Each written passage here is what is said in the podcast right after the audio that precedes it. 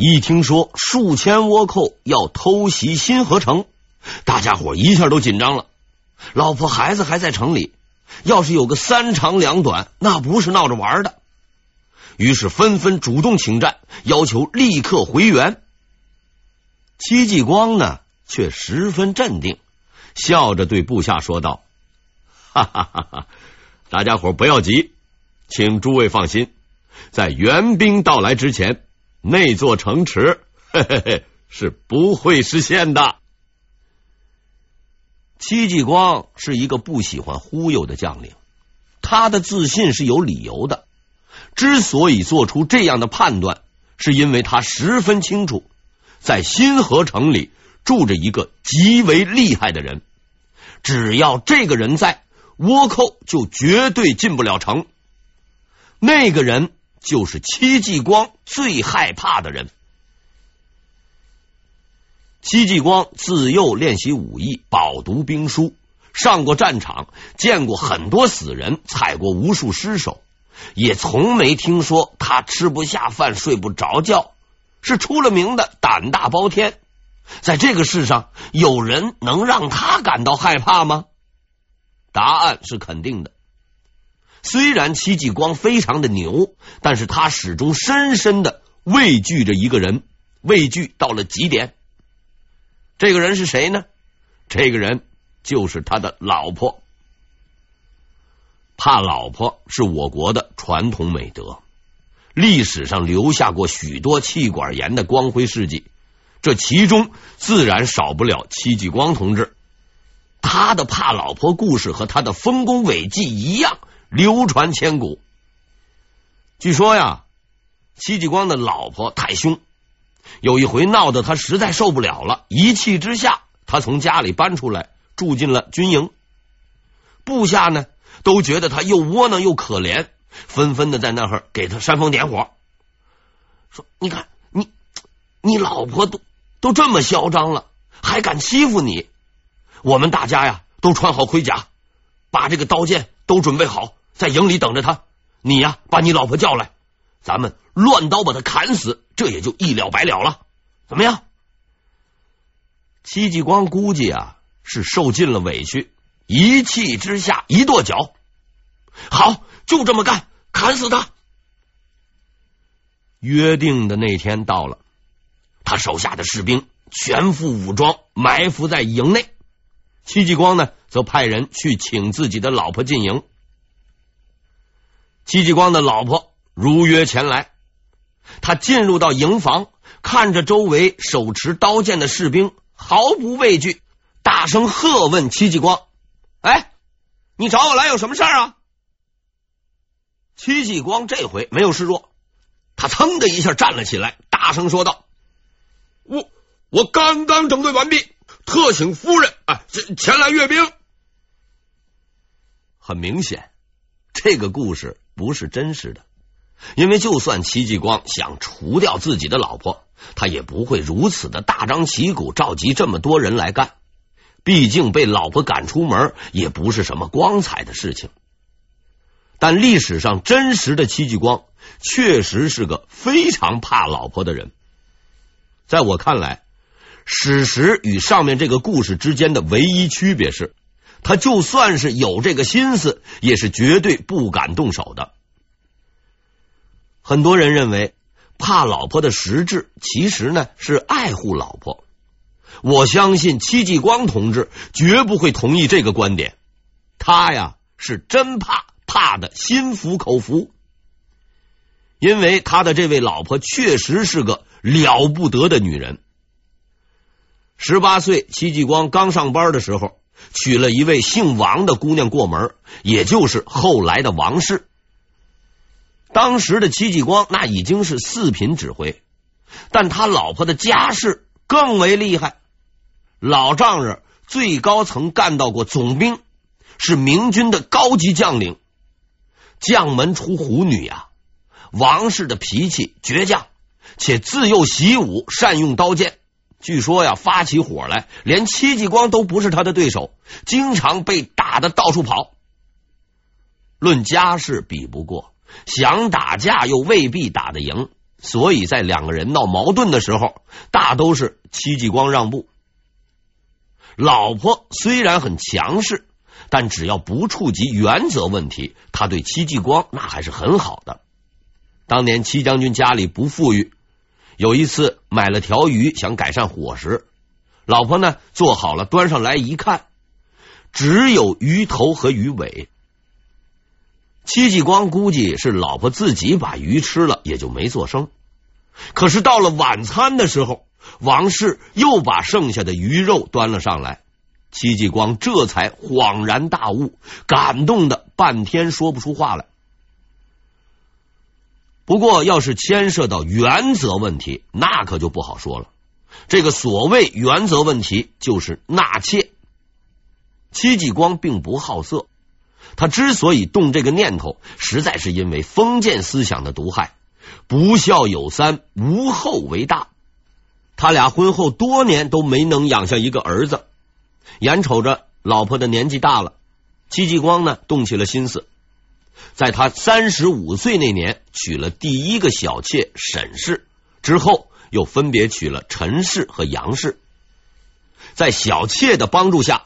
戚继光终于有了自己的儿子，这就是后来的戚安国、戚昌国、戚兴国等人。虽说在那万恶的旧社会，国家允许一夫多妻，娶个小妾也不会涉及包二奶问题，但这也要看具体情况。戚继光深知，如果要是让老婆知道了，那是要出大事的，所以他严密封锁了消息。这些事情都是他瞒着老婆干的，可是这纸里头毕竟包不住火呀。这件事后来给泄露了出来，哎，老婆生气了，事情给闹大了。一般说来，妇道人家听说到老公包二奶，无非啊有以下几种反应：要么息事宁人，要么呢就去法院闹离婚。就连那位传说中著名的悍妇，外号河东狮的柳月娥，也不过是去老公的单位找上级领导闹事儿。王氏的处理方法却大不相同。当他听说这个消息以后，哎，是既不找组织，也不找领导，随手抄起了一把尖刀啊，奔着戚继光就去了。值得夸奖的是，戚继光同志十分机灵，听到这个消息，马上就溜了。王氏扑了个空，不肯罢休，每日在家里蹲守，扬言跑得了和尚跑不了庙，不剁了你誓不罢休。这一回，戚继光同志麻烦大了，有家不能回，在单位住着那也不是个事儿。于是他一咬牙，不穿任何盔甲，套着一件便装回了家。在老婆没来得及动手之前，便扑通一声跪下，然后是嚎啕大哭，痛批封建礼教啊落后愚昧，说自己也是受害者，为了生儿子才不得已如此，并且在那是讲过去忆往昔，恩爱夫妻同甘共苦等等等等。女人毕竟是女人，被戚继光这么一阵忽悠。老婆心肠软了，随即丢下了尖刀，与戚继光抱头痛哭。戚继光单刀赴会，凭借着勇气化解了夫妻恩怨。戚继光同志的经历告诉我们，在娶一个强悍的老婆之前，必须做好充分的思想准备。咱们说的这位巾帼英雄，哎，就是倭寇们即将挑战的对手。不久之后，他们就将感受到戚继光曾经体会过的那种恐惧。当倭寇到达新河城下的时候，城里的人们极为慌乱。毕竟士兵都已出征，仅剩下普通百姓和妇孺，毫无反抗之力。关键的时刻，王氏挺身而出，召集仅有的上百名亲兵，命令他们立刻贴出告示，稳定人心。但要守住城池，仅这些人是不够的。于是他去了军械库。军械库看守是个死脑筋，说这里呀是戚继光交给他管的，除了戚继光的命令，他不听任何人调遣。这位看守同志仗着戚继光撑腰，十分嚣张，坚决不肯打开库门。戚夫人啊，都没用正眼看他，当即大喝一声：“你算是个什么东西？快开库门！等戚继光回来，让他只管来找我。” 看守打了个哆嗦，知道这个女人惹不起，立刻就打开了库门，将武器分发到了百姓的手中。事情忙完以后，王氏回到了家中，穿上了自己家传的盔甲，登上了城头，准备指挥作战。他将用自己的行动证明，勇气和英武并不是男人的专属。戚夫人虽然是个女流之辈，倒也是个明白人。虽说自己现在人手不少，但这些百姓只能充充门面，要指望他们打胜仗，那只能是抓瞎。在沉思了片刻以后，他决定使用一个计谋。倭寇们满怀着抢掠的梦想，跑步来到新河城下。他们惊奇的发现，城头上竟然插满了旗帜，杀声震天。大队的士兵站的是水泄不通，时不时的还从城内射来弓箭和火枪。这个排场实在是太大了，就如同黑社会谈判一样，重要的是数量而不是质量。管你老头老太太还是家庭主妇，只要是个人，都被戚夫人拉着上了城头。虽说战斗力全无，但吓唬人那还是有效的。倭寇们吓得不行。但这么远跑过来了，就这么回去，也实在是不甘心。于是他们在城外扎营，准备啊多等几天。他们只等了一天，不是不想等了，而是因为第二天戚继光的援兵就到了，援军发动了猛攻，戚夫人也自然不会放过这个机会，率亲军由城内杀出。倭寇的战斗力确实厉害。两头夹击之下，仍占据一户大院，继续负隅顽抗。戚家军随即改变策略，改用火枪攻击，击毙敌寇上百人。剩下的实在受不了了，只好分头逃走。嘉靖四十年四月二十六日，新河战斗结束，倭寇死伤二百八十余人，戚家军仅阵亡三人。作为一次遭遇战，新河战斗是十分成功的。但是奉命率军前来救援的游击将军胡守仁依然感到了一丝不安，因为按照之前的判断，宁海不过是个陷阱，新河才是聚集倭寇主力的地点。经过交锋，他发现这群进犯新河的倭寇仅千人而已。如果说敌军主力不在这里，那又会在哪儿呢？答案是宁海。进犯台州的倭寇，原先大都是汪直和徐海的手下，跟着这两个人混的时间长了，基本上都懂得些兵法。所谓兵不厌诈，对他们而言，并不是什么新鲜的手法。所以，当明朝军队都认为宁海只是诱饵，新河才是主攻对象的时候，他们却改变了策略，只派出部分兵力进犯新河，而将主力撤回，隐藏在宁海，等待着最佳时机的到来。这一招实在高明，瞒过了很多人。但是在那重重迷雾之后，有一个人却始终洞悉着这一切。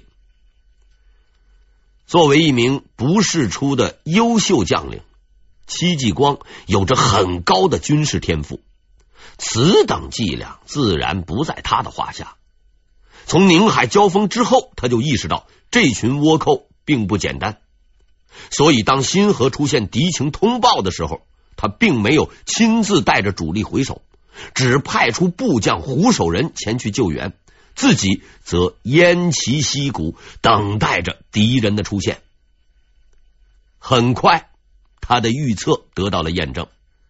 就在他派出援军的第二天下午，传来紧急军情：大股倭寇已经集结好了，准备大举进攻。他们的目标是台州。到目前为止，敌军的动向大都在戚继光的掌握之中，但是意外依然是有的。由于无法掌握敌人的具体方位，戚继光的驻地离台州还有上百里，而对手已经是兵临城下，给他留下的时间只有一个晚上。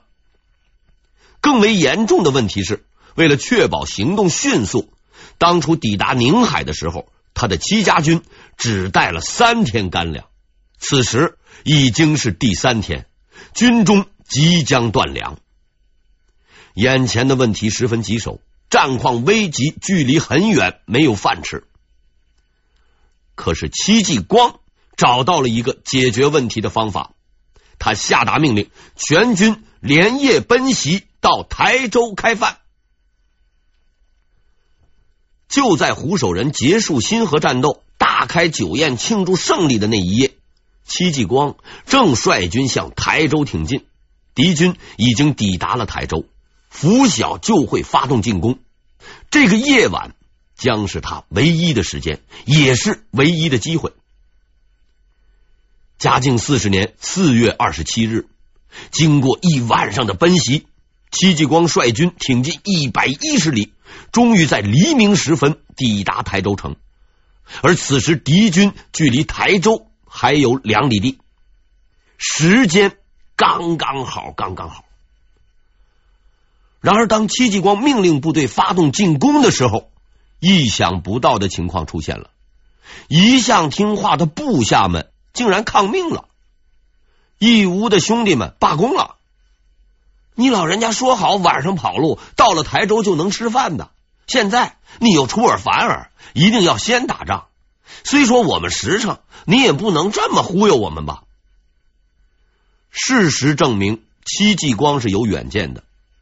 当年他费尽心思，一定要挑老实人，为的就是今天。他不慌不忙的站出来，讲了一堆啊“民族大义、国家兴亡”之类的话，竟然把当兵的说的一个个在那热泪盈眶。然后他当众叫出了炊事班，让他们拿着从城里取出的粮食开始准备做饭，并做出了庄严的承诺：敌人在前面，饭在这里。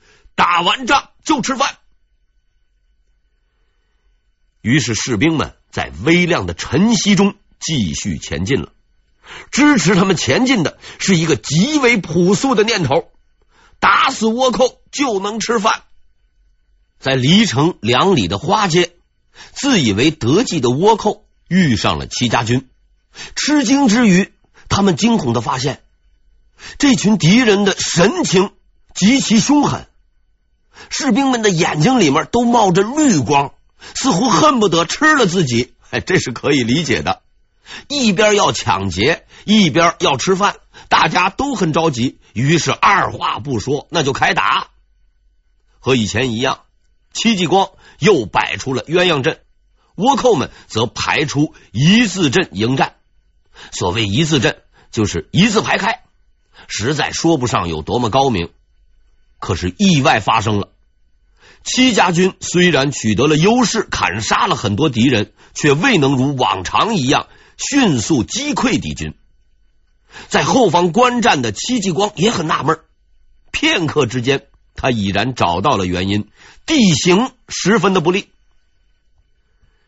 鸳鸯阵是一个威力强大的阵型，但毕竟有十一个人，要发挥作用。需要一定的空间，而花街地形狭窄，根本就施展不开，战局自然陷入僵持。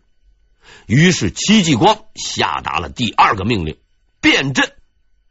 瞬息之间，鸳鸯阵突然发生了变化，开始了第一次变阵。队长身后的两列纵队各自分开，以五人为单位进行布阵。狼显兵迈步上前。与盾牌兵并列，形成第一道防线。两名长枪手跟随其后，短刀手殿后，开始独立作战。